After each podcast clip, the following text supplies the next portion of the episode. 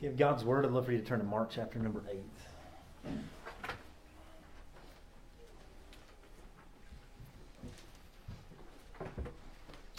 Mark chapter number 8.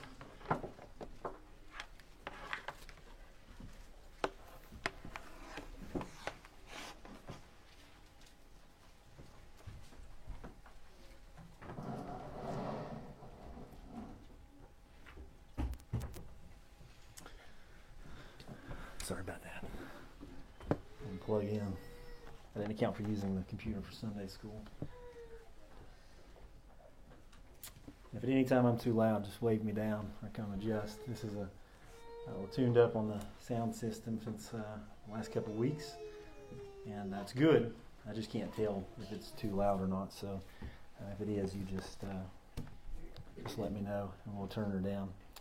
Uh, Mark chapter number 8. If you would, we'll stand for the reading of God's Word out of reverence for it.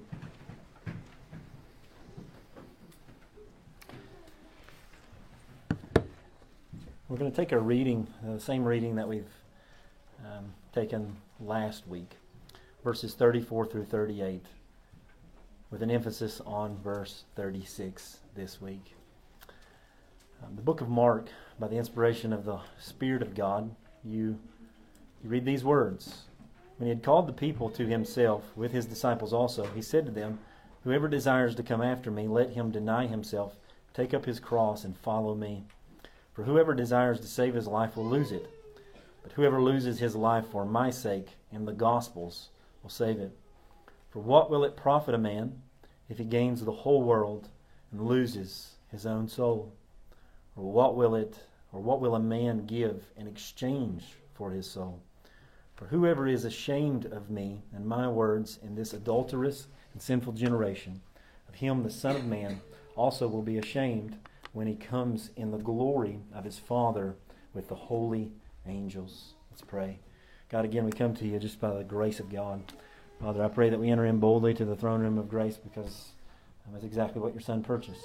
So, Father, help um, help us to um, run boldly to that throne room, Father, and to um, approach you by faith, believing that through your Son you're able to accomplish all things for your honor and for your glory and for Christ's sake.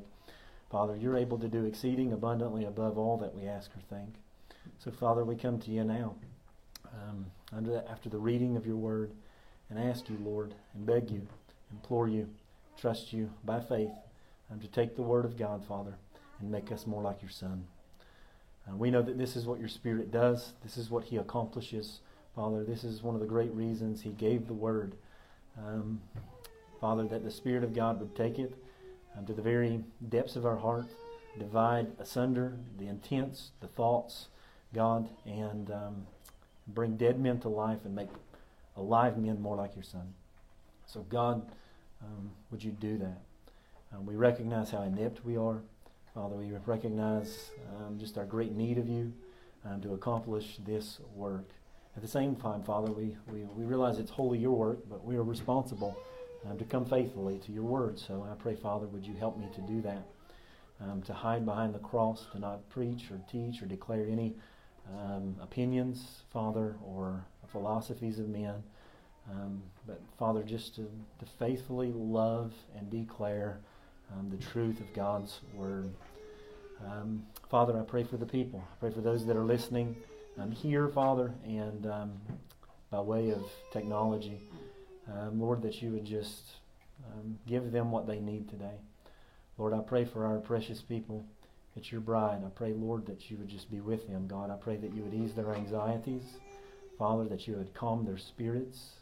Father, that you would um, just be with them, Father, as they sacrifice this time for you. I pray that it's holy for you, Father. And I trust that um, as we come to you now, and that you can give us a spirit of um, calmness, Father, a spirit of serenity, a spirit of submission, Father, and a spirit of joy as we approach your word. Whatever you require of us, Father, um, may we give you this day because of the worthiness of your Son. Lord, we love and thank you. It's in Jesus' name we pray. Amen. You can be seated. Thank you.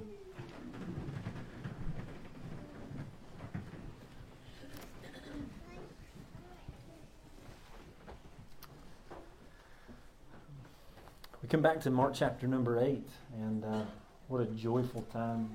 I pray that it will be for you. I know that some of you are visiting with us.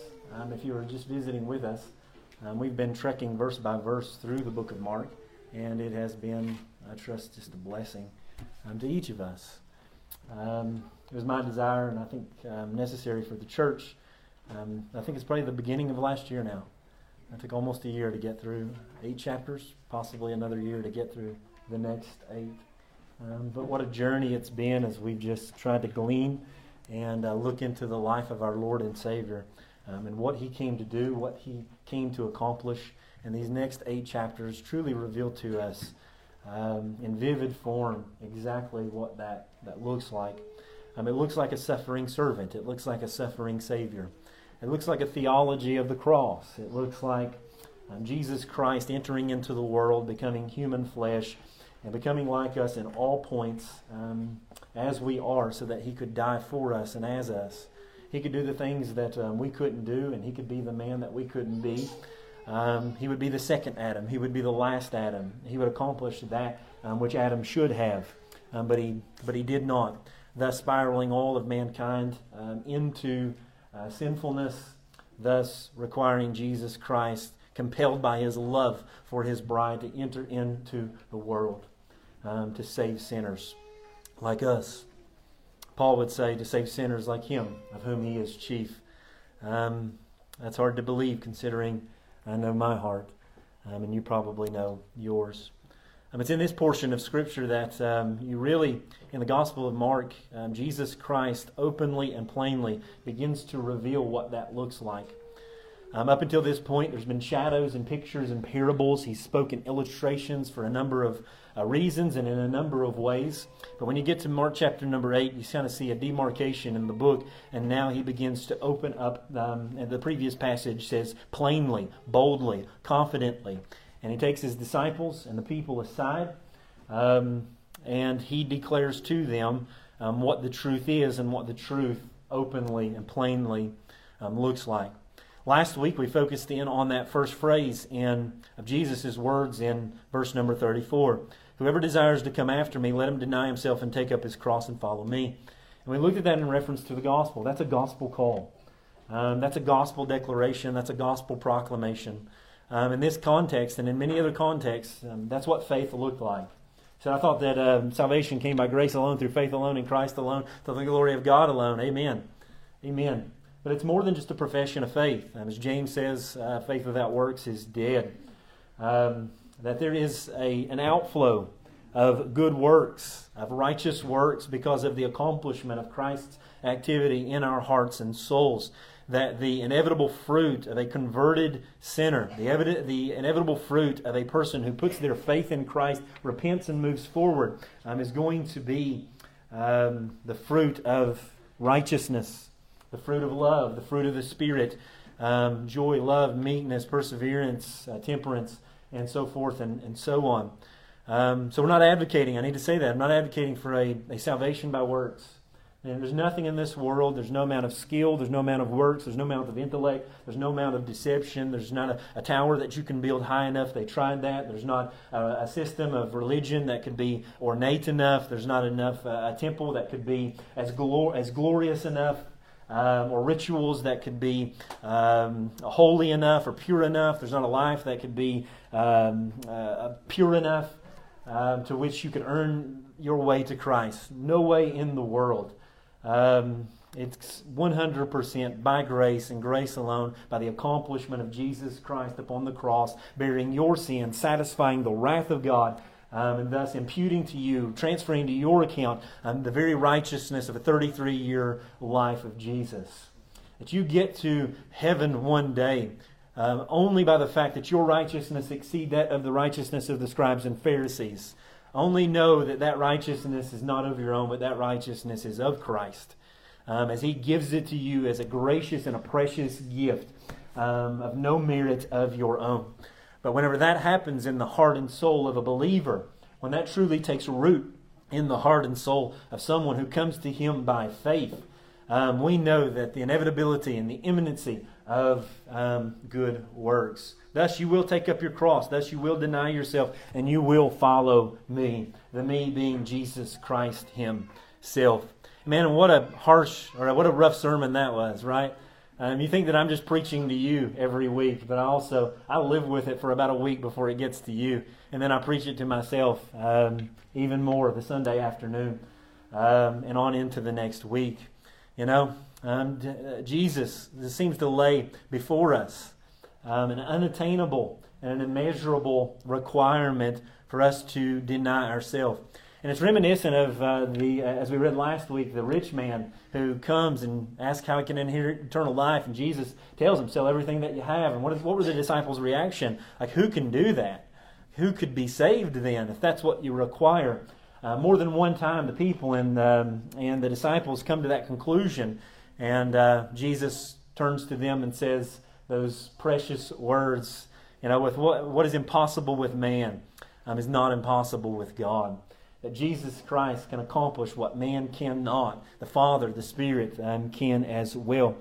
Um, but at the same time, we look at it from a natural perspective and we say, who can do that? Um, I want to say to you today that you can do that by the grace of God um, if you will repent and believe in Him.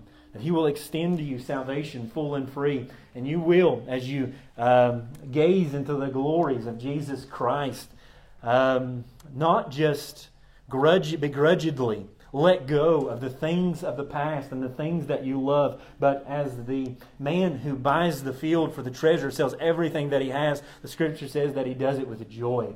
But today, you can abandon and deny yourself with the utmost joy because of the Christ that is ever before you, laid out by God Himself in the Scriptures. And that's God's desire, and that's my desire for you today. If you don't know Him, that today will be the day of your salvation. Um, whether you're 60 or whether you're 6. Um, that if Christ is convicting your heart, bearing the law of God upon it, showing you you are a sinner, Christ compels you today to come. And so will I um, by His Spirit. But the question um, often arises why would I deny myself? Maybe I could ask that question uh, why should I deny myself? maybe at the end of the sermon, or maybe you've heard sermons like it, and afterwards, um, we can often be somewhat self righteous, and, and, we can understand even the liberty that we have in Christ. Um, as Paul often denunciates, just the tremendous liberty that we have in Christ, and we can take our liberty and wave it like a, a flag, um, and even sometimes abuse that. Um, but maybe you're unsaved. Maybe you remain a sinner and you're wondering, why in the world should I deny myself? And we looked at that term deny, and we recognize that that, that term deny is a, a, a clear demarcation um, of a personal relationship with someone. Peter used it of Jesus, denied him three times, said, I know nothing of this man. Um, Paul tells us, uh, to, as he writes to Timothy, that God cannot deny himself, that he cannot um, personally uh, disassociate himself with his substance, his nature, and his character. It's an impossibility. He would cease to be God. Well, here, Jesus applies this to us in relationship to ourselves. It's, it's, it's reflexive in nature. Um, it, the, the, verb here is, is speaking and drawing back to ourselves that we, um, as we come to Christ, are to, uh, there's to be a demarcation and we are to totally dissociate ourselves um, from ourselves. Everything that we were, the man that we desired to be, the purpose, the plans, the self exaltation, the self righteousness, um, everything that formulated around that, God requires a man to abandon. And that's why you see um, the, the, the, gospel call um, in different forms to different peoples because Jesus Christ, um, uh, he points um, his, his arrow, his, his, his, his aim is at the target of the heart of man. And depending upon what idol man exalts in his heart, Jesus Christ comes to him and aims the, the, the, the gun, the bullet right there and says, That's the thing that you must give up if you're going to take up your cross and follow me. Um, but why should I do that? Someone may ask. And I want to give you one of those reasons today, and then we will get to the next reason next week. Um, I wanted to tell you today that you should deny yourself um, because this passage um, teaches us of the worth and the greatness of the human soul. That demands that we follow Jesus. That the worth that we should deny ourselves, take up our crosses, follow Jesus because of the worth and the greatness of the human soul. And because of that, it demands that we follow Jesus. Verse number 36. Jesus provokes just a piercing question um, to the disciples and to the people that are all around, and um, today for you, today for me. And he asks this For what will it profit a man? So let's start at 35. For whoever desires to save his life will lose it, but whoever loses his life for my sake and the gospel's will save it. For what will it profit a man if he gains the whole world and loses his own soul? What will a man give in exchange for his soul? Jesus asks you that question. It's a simple question. In the process of gaining the whole world and losing your own soul, what is the profit there? What is the profit? Of course, this is a hypothetical and a hyperbolic um, question because no man could truly gain the entirety of the world. Um, but Jesus is provoking here us to think, and I think that the term or the phrase um, "gain the whole world" is going to take form at, at different times. That it could be literal. Um, it is literal and it's symbolic. That um, gaining the whole world may look different to you um, as it does to me. That's why the gospel narrative often changes. The gospel doesn't. The gospel is the same faith and repentance. Um, it takes form in denying self, taking up your cross, following Jesus, clinging to Christ, looking to Him, um, abandoning self and clinging to Christ. But there are obstacles in each of our lives.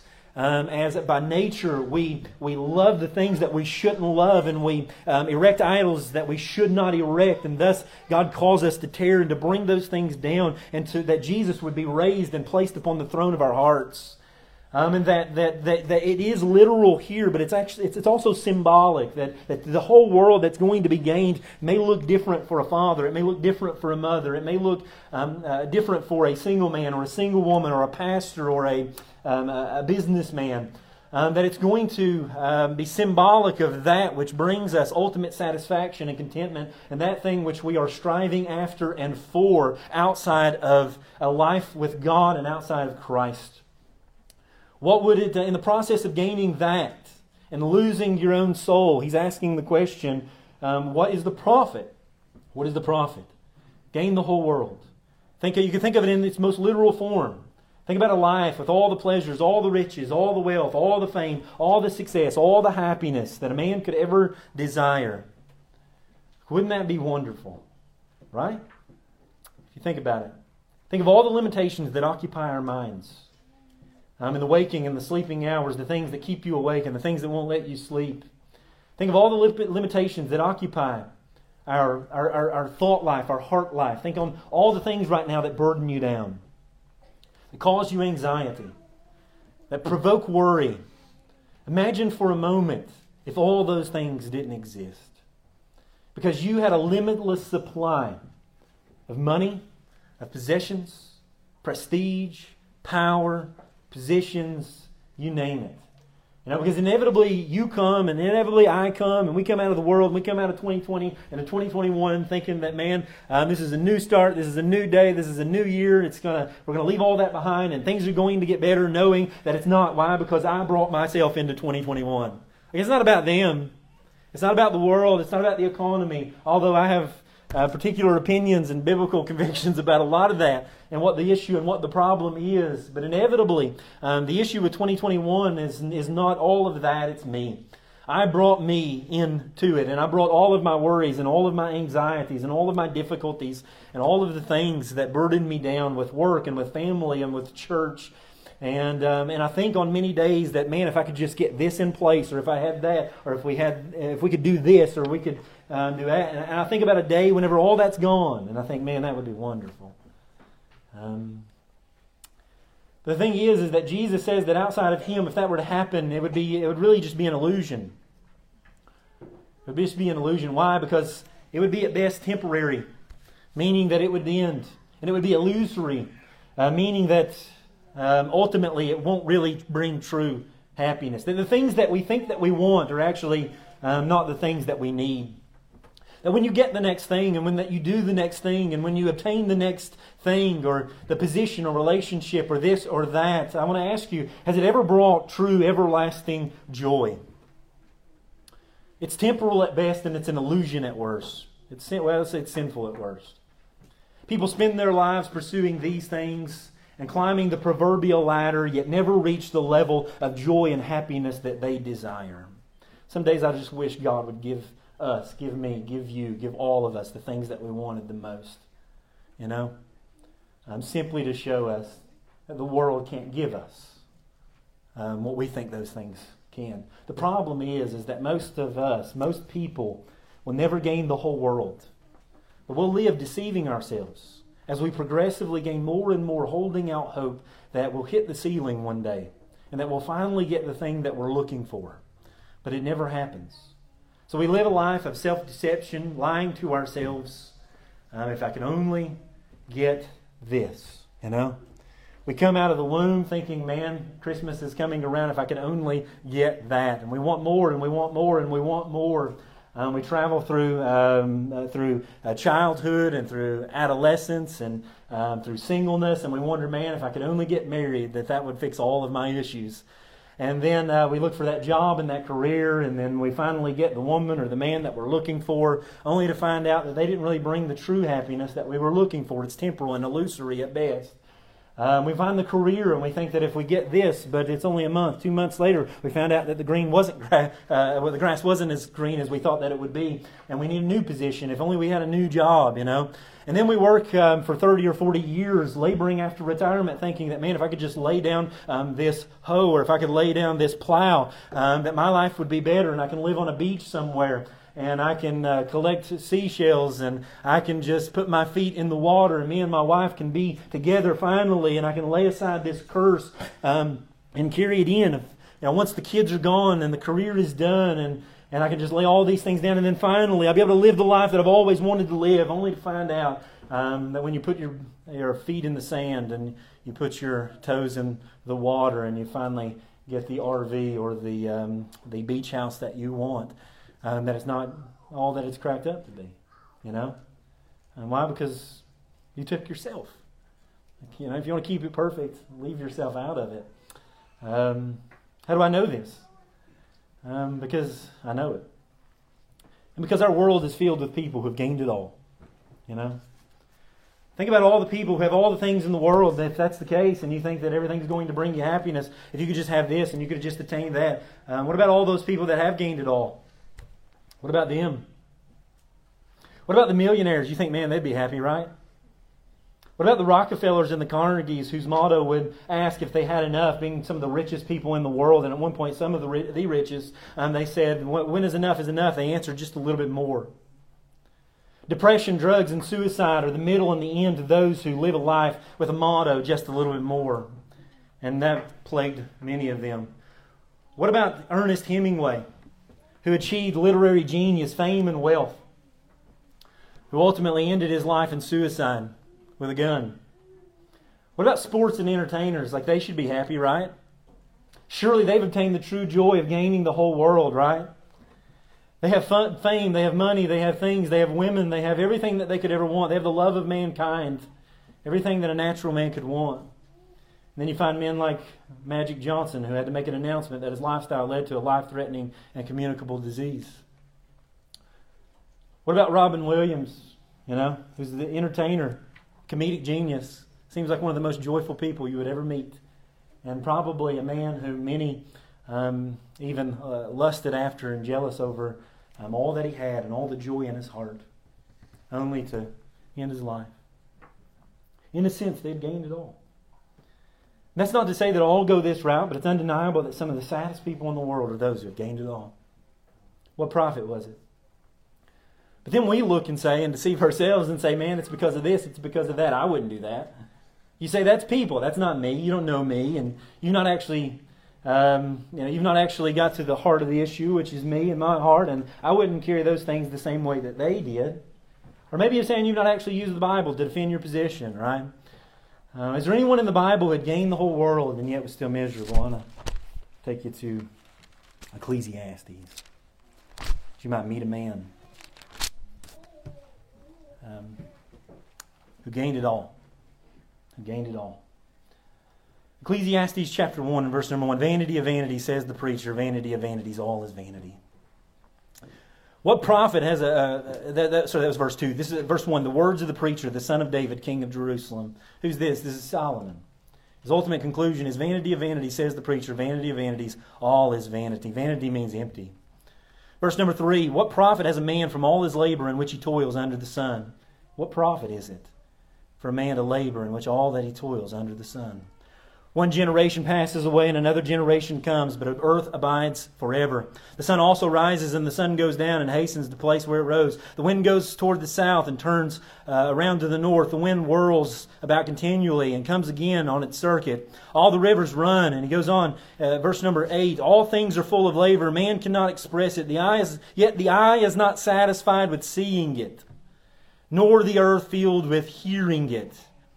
That which has been in is that which will be. That which is done is that which will be done. And there is nothing new under the sun. Is there anything of which may be said, See, this is new?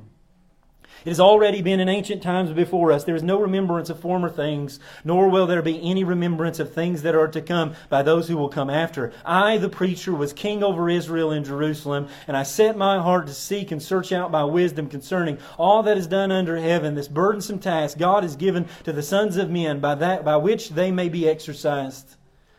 I have seen all the works that are done under the sun. And indeed, all is vanity, grasping for the wind.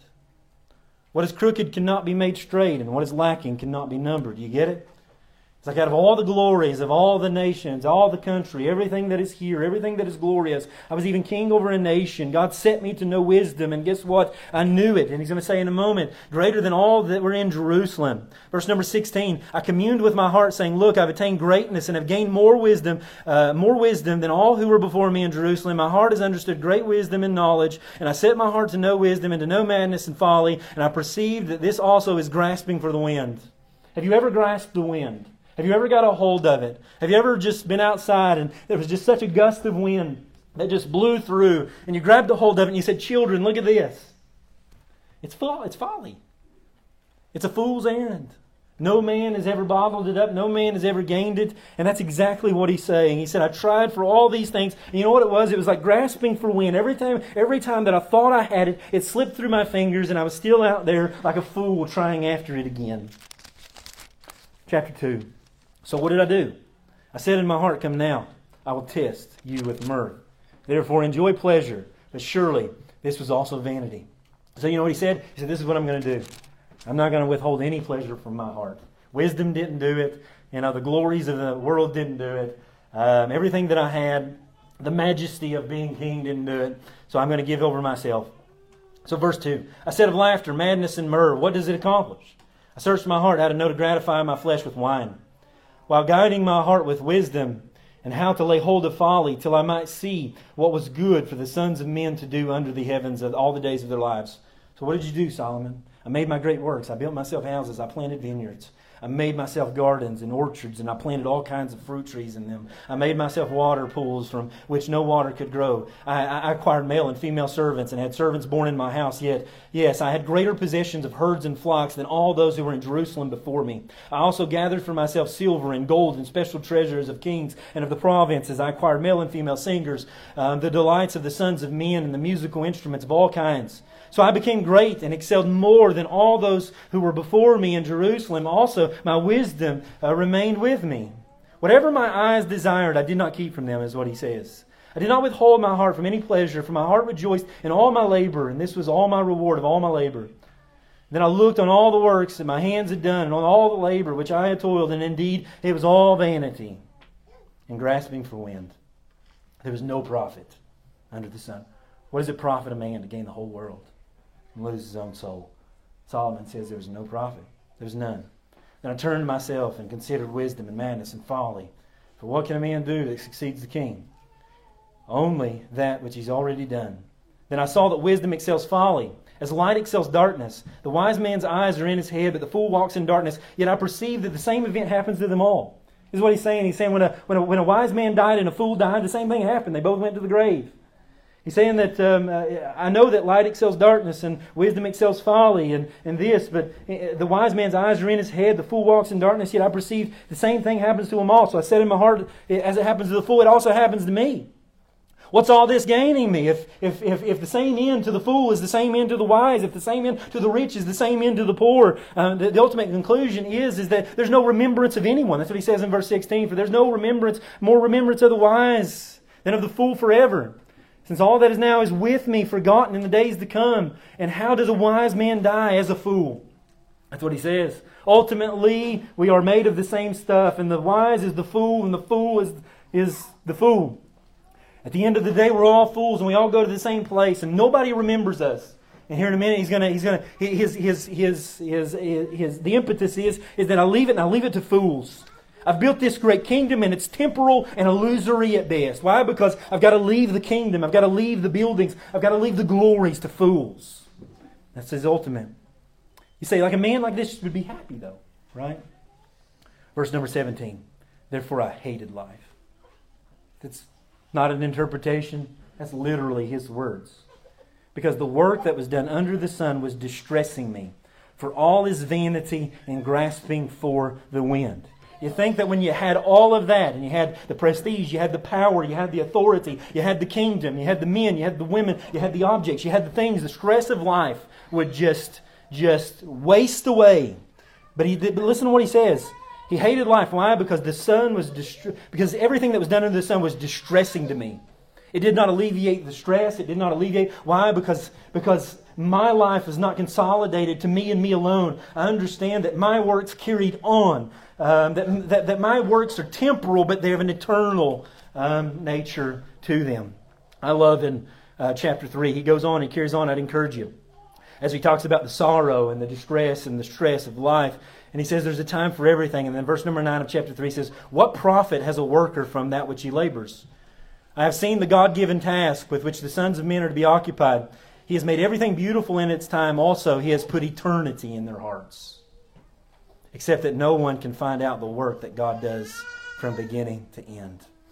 You know why he was sad, and you know why he was sorrowful, you know why he continued to be stressed and distressed, is because he understood that this life was temporal at best. And that even though he could accomplish all that he desired to accomplish in this life, that he desired to accomplish more than that. Although here he does it in a temporal basis, from a, temporal basis that he desires for his work to go on. It's not enough for a man to be happy here and now. Why? Because God has put eternity in the souls of men. Why do we have example of example of people who have achieved the greatest and the highest of natural success, and yet they are still miserable, miserable people? It's simple. Because there is much more to life than simply life. We all have a soul that nothing in this world could ever bring, such that nothing in this world could ever bring lasting satisfaction and contentment to um, with material or objective things, because it is not a material thing. We live in an age where people think that they can have it all. But what they find when they get close or when they obtain that, they've been running after the wind. They've actually been running after nothing at all. Nothing that'll really matter. Um, why? Because they've been laying treasures up on earth and not treasures in heaven. They know as well as you know. Because you seek satisfaction and contentment in this life. And you desire for your life to mean something, don't you? I think so. I think that's probably something that we all desire. You know, at the end of the day, we work and we labor, but we realize the work and the labor means nothing unless it means something, right? That's what he's getting at. You know, at the end of the day, like I've done a lot of good things, and I do a lot of good things throughout the week, and, and something that just plagues my mind on many days and many weeks is I wonder if it was worth anything at all. You know? That's the stress of life. That's the danger of sorrow, even the danger of affluence. Why? Because you can gain it all, and it, and it actually gain nothing at all. All you've done is strive after the wind. You may say, I'm good. I don't want the whole world. I just want this. That's what we're talking about. We're talking about that. Jesus is here teaching not that if you don't desire to be rich and have everything, then you're in the clear. The whole world, while it is literal, again, is also symbolic of the whole world. or that which you were pursuing to be satisfied, content, and ultimately happy outside of Christ. It could simply look like your whole world could simply look like you. It could simply look like your endeavors, your pursuits, what you want, you know. The American dream, just to have a husband, a wife, three children, a two-car garage, you know, a good career, um, retire at 65. If I could only have that, that's your whole world. You need to realize that um, that can that profits nothing if you lose your own soul. And this is a reality. You say, um, you just don't understand. I think I do understand. I think Christ understands. I think that was actually the impetus of the um, previous engagement with Peter and the previous engagement with Satan. Remember that a few weeks ago? What did um, Satan offer Jesus? What does Peter argue for Jesus? Let me give you the whole world. Why do you think it provoked that message now? Why do you think Jesus, on the foothills of that, is saying this? Uh, because he understands, and he understands that that is the heart of every man, even the heart of Peter, to gain the whole world. And he looks at Peter and he looks at the people and he says, What good is it at all if you gain the whole world and lose your own soul? So Jesus sets before us not only a hypothetical yet real gain the whole world scenario, but also real potential for the loss of the soul. The loss of the soul. It profits nothing because it loses the soul. The question carries such weight because it calls us to weigh and to calculate the weight of a soul, in contrast to the value of receiving the world. It's such a startling statement because the soul is the very core of our being. In seeking to justify and feed the soul, you lose that very thing you were striving for. I'm sorry, this one is not working. I'm going to change that and see, see if the other outlet works. Um, there we go. In seeking to satisfy and feed the soul, you lose the very thing you're striving for. Um, and that's, that's, that's the nature of the previous, right? Strive after your own soul and um, or seek to save your life and you'll lose it, lose your life and you'll save it that you are seeking to save your life and spending every effort like Solomon did, like Peter did, like you will, like I do, like every man, every woman, every child given long enough will in this world. And if you seek to do that, you'll lose it. If you seek the profit of the soul, if you seek the profit of yourself, if you don't deny yourself, that's why you must deny yourself. Why? Because of the, the, the, the eternal nature of your soul. That's why. Verse number 37, another question that he asks. What a man give in exchange for his soul? He assumes that they understand the soul. He assumes that they understand the nature of it. And he asks them a very penetrating question What would you give in exchange for it? And I think it's rhetorical. But what would you give in exchange for your soul? I hope nothing. That's the point. There's nothing equivalent. The term exchange here, it's a price received as an equivalent for an article of commerce. So, what is equivalent to your soul is what he's asking. There's no exchange of the material for physical. There's no equivalent here. Therefore, that can bring a transaction, even even make it possible. The truth is um, that the man could give the world. Um, he could give 10,000 worlds, and it would never match the value of a human soul all the worlds and all the universe that are contained in it. Everything that we know and everything that we don't know. The universes outside of our universes, that's the point. It's hyperbole. It's, um, it's, it, but it's not necessarily even hypothetical. If you could have all of that, yet lose your soul, what would it profit? And the answer is nothing. It's illusory. Why? Because it's temporal at best. How does 80 years of bliss compare to an eternity of loss? That's the point. What would a man give in exchange for his soul? John Flavel, a little Puritan, asks a question as he meditates on this passage. He says, I mean, he extends the question. He says, What would a man give in exchange for his soul once it's lost? What would the rich man in Luke 16 give just to have a drop of water upon his tongue? Jonathan Edwards says the soul suffering in hell would give everything that he ever had if he could postpone his suffering, but for one more minute. Is there any amount of money? Is there any amount of wealth? Is there any material? Is there any relationship that he would not give to delay or postpone the misery of eternity? They would no doubt give it all, if that be the case. If that be the case. This brings a paradox to man, right? A paradox of Christianity. Have you ever thought about that? Especially from a reformed or conservative biblical perspective, you know, you stand up and you preach week after week, man is depraved. He's wicked. He's deserving of hell. But at the same time, you understand that not only is man depraved, yet man has dignity. Why? Because he has an immeasurable worth. In some sense, we preach that man is not worth anything at all, therefore he should deny himself, take up his cross, and follow him. Why? Because, because there is an inherent worth and dignity placed in, placed in man upon creation that, that, that no man could deny, that should govern all of our activity in this world in accordance with Christ and with man. Christianity has the answer. It's that. Sociology can't give a sufficient answer to the paradox, psychology can't.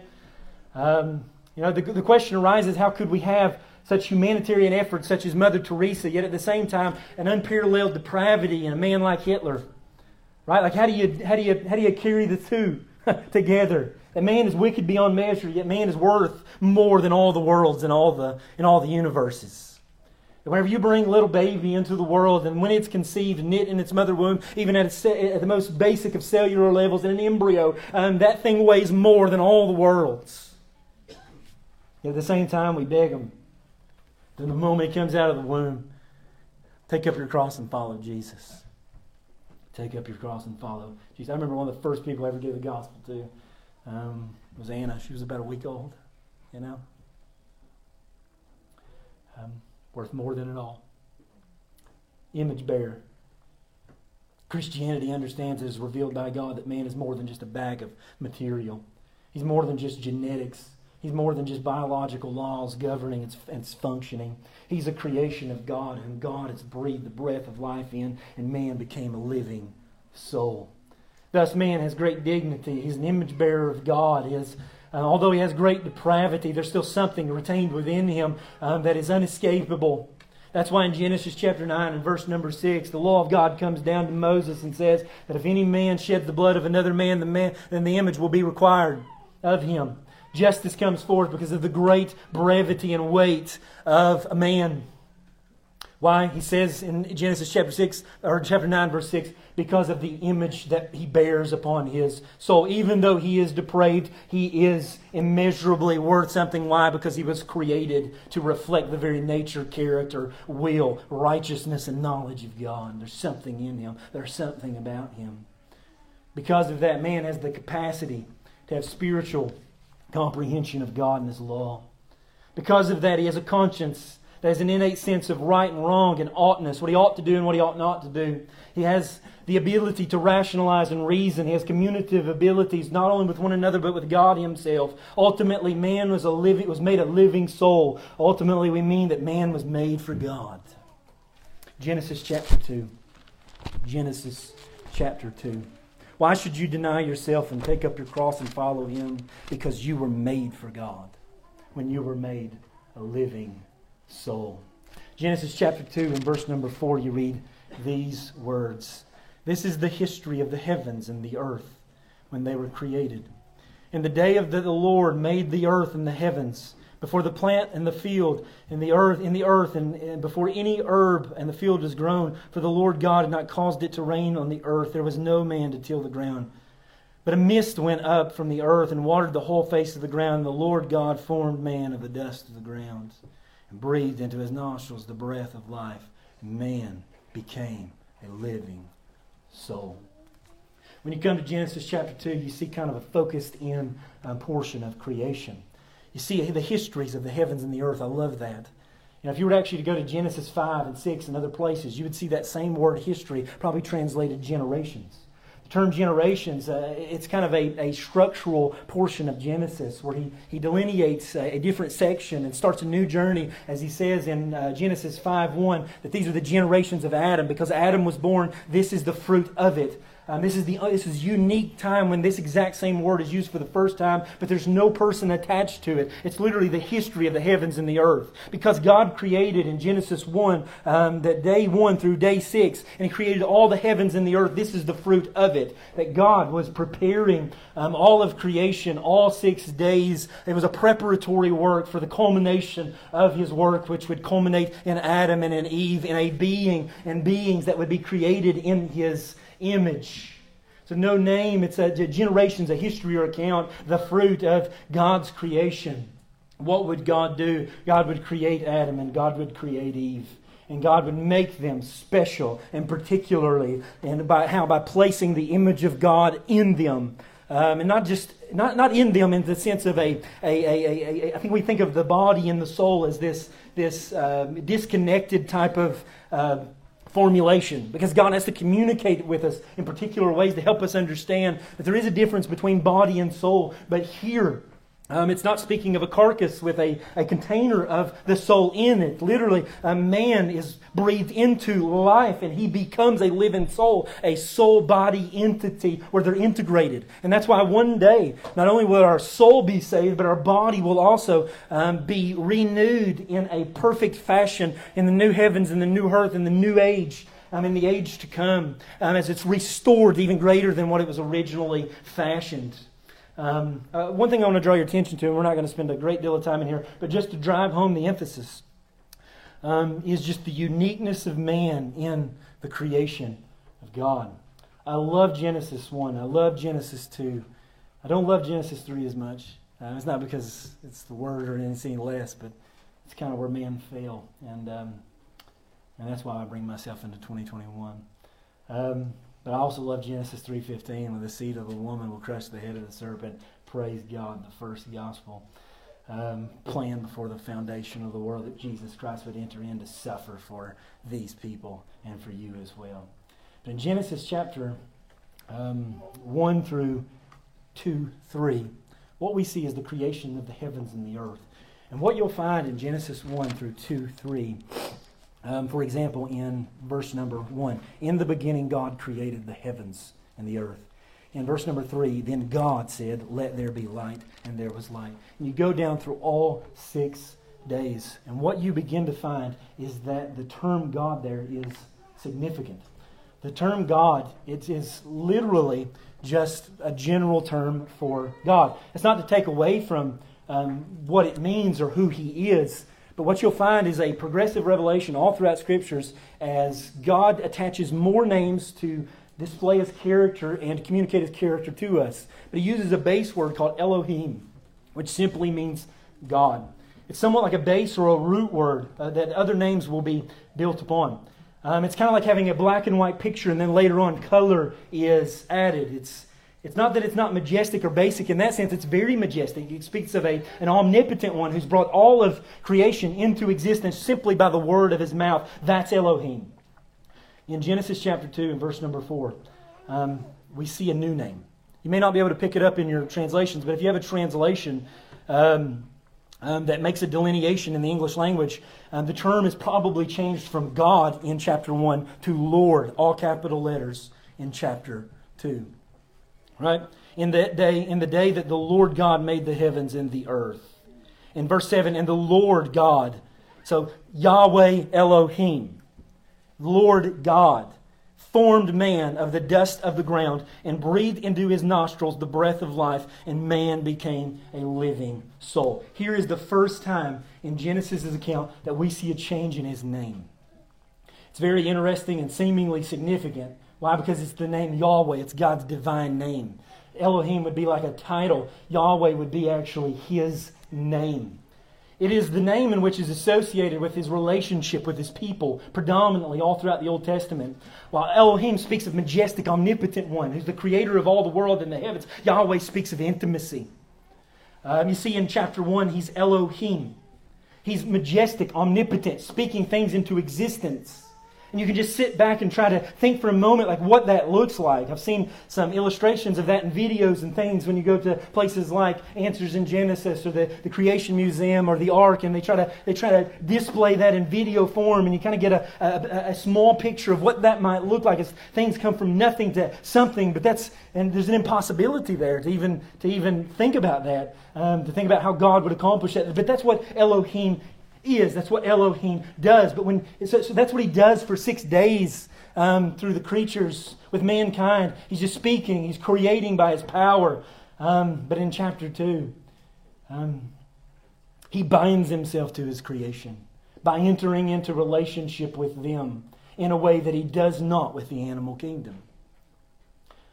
They are not Yahweh to him. They are Elohim. To you, to me, He is Yahweh Elohim.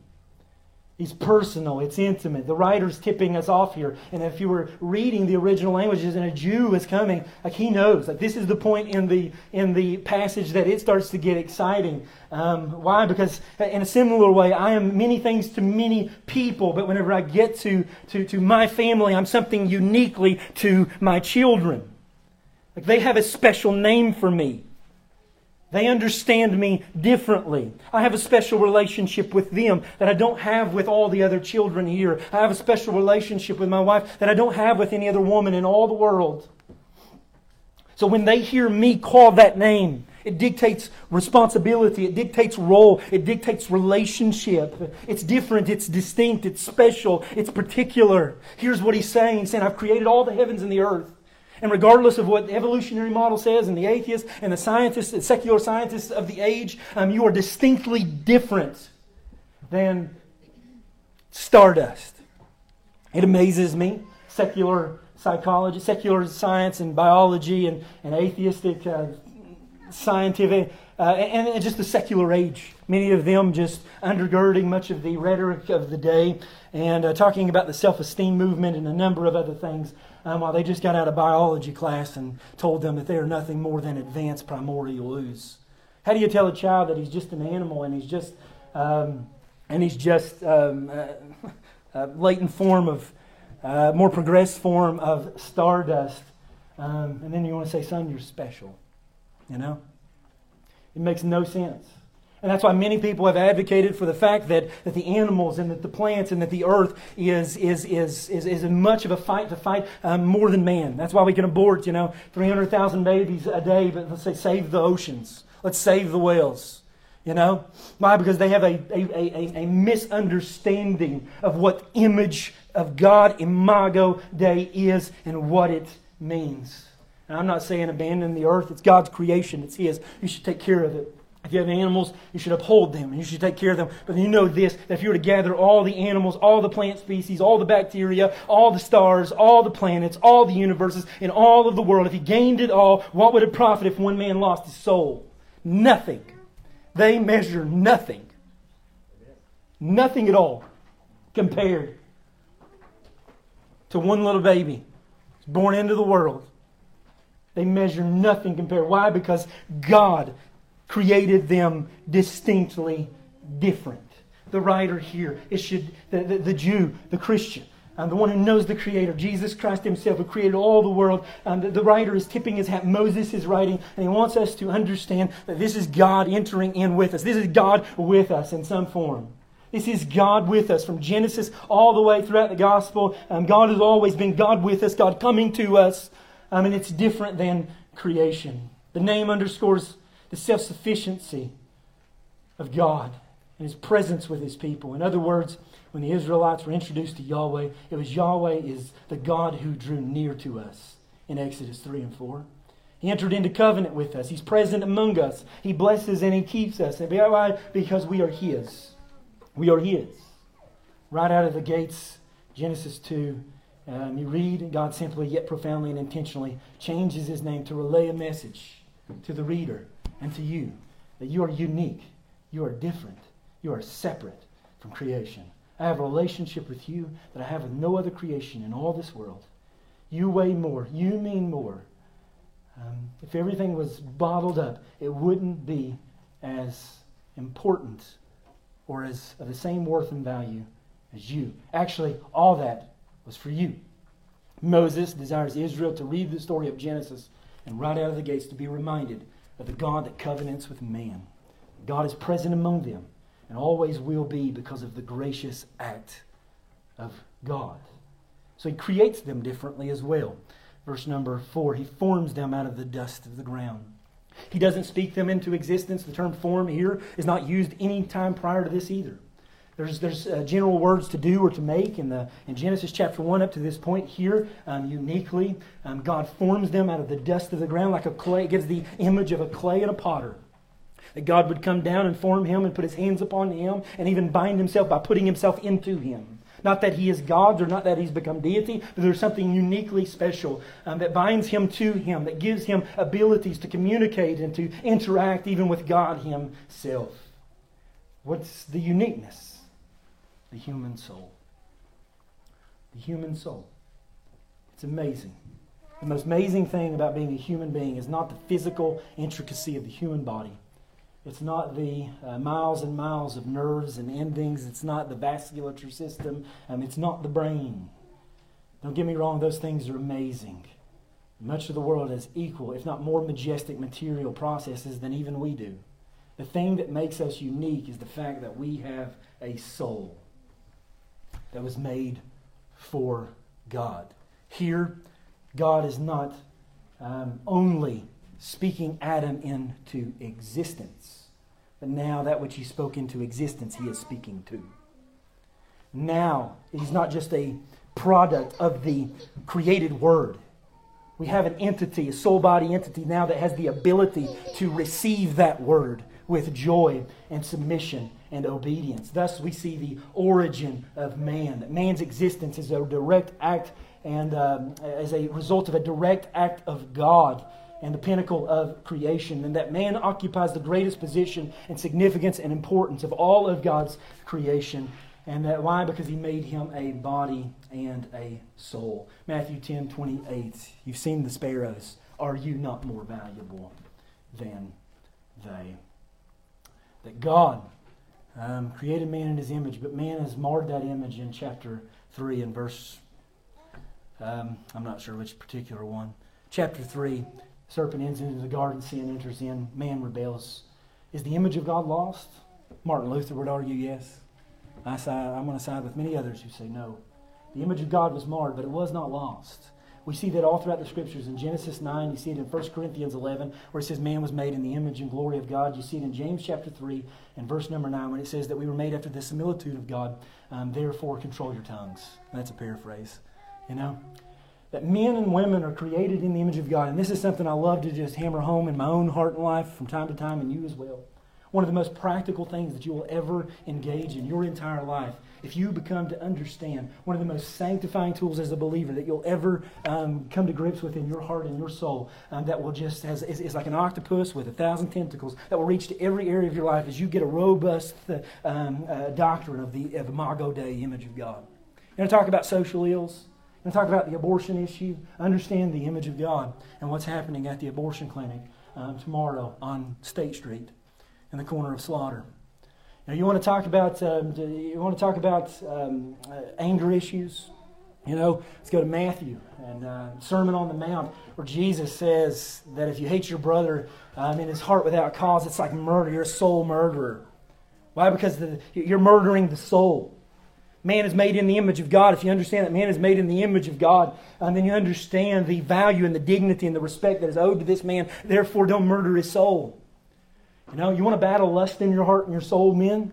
Understand the image of God, that women are made in the image of God, that they have inherent dignity and worth and value. And how dare you and I look upon a woman the way that we often do whenever that person was created in the image of God?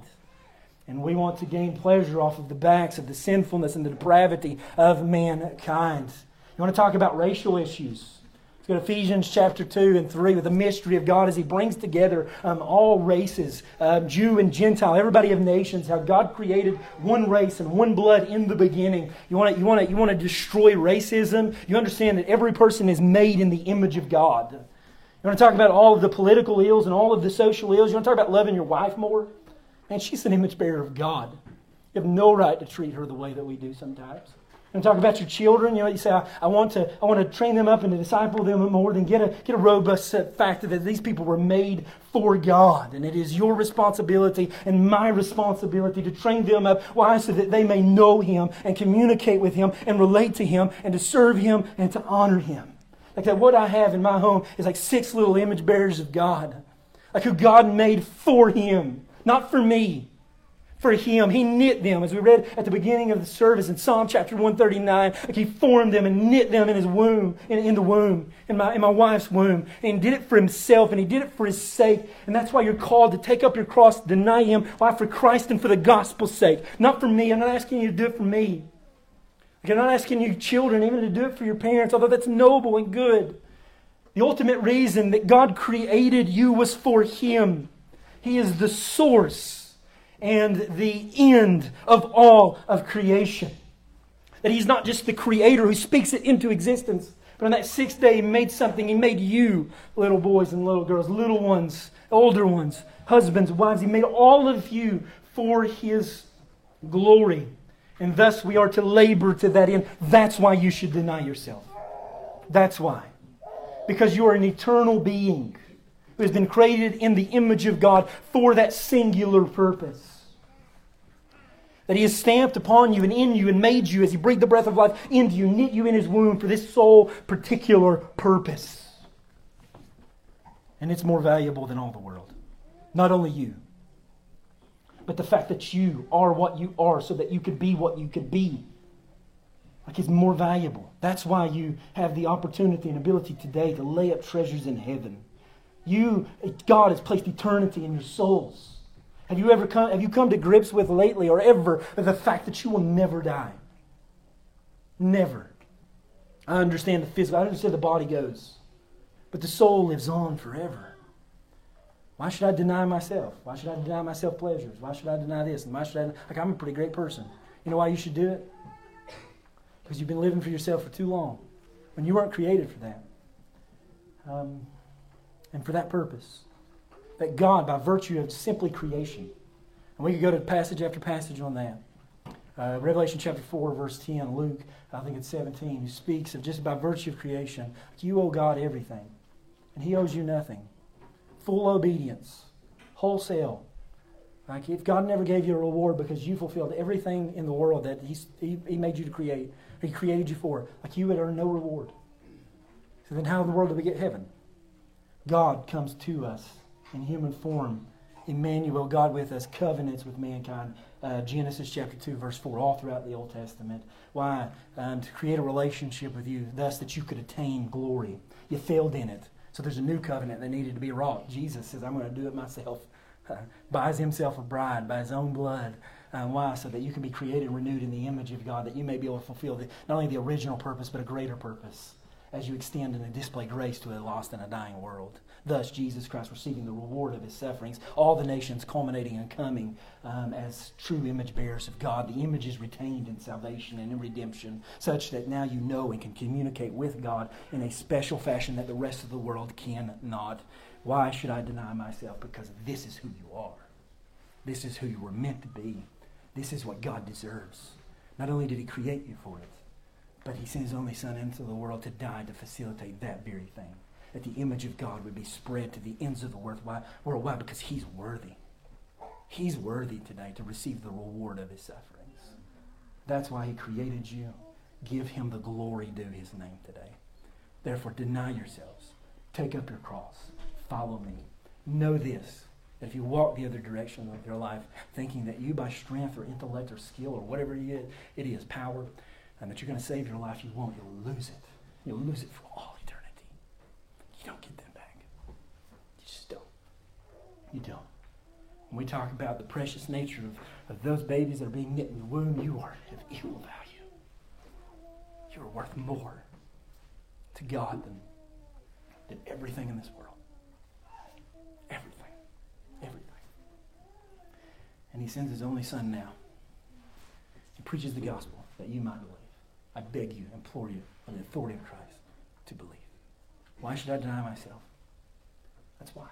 That's why. That's why. What does it profit a man to gain the whole world, lose his own soul? What, is, what would a man exchange for his soul? That's a question you have to answer. But I'm going to go ahead and tell you the answer is nothing and everything. He gains nothing. But on that day, I guarantee you, you would give everything and anything to exchange that for your soul. You can't change the soul. God created it. It is what it is. You can't opt out. You are what you are. Give God what's due his name. That's why you should deny yourself, take up your cross, and follow him. And that is that is an amazing thing. Beyond measure. Remember the paradox, depravity, yet dignity. Man, we all deserve hell.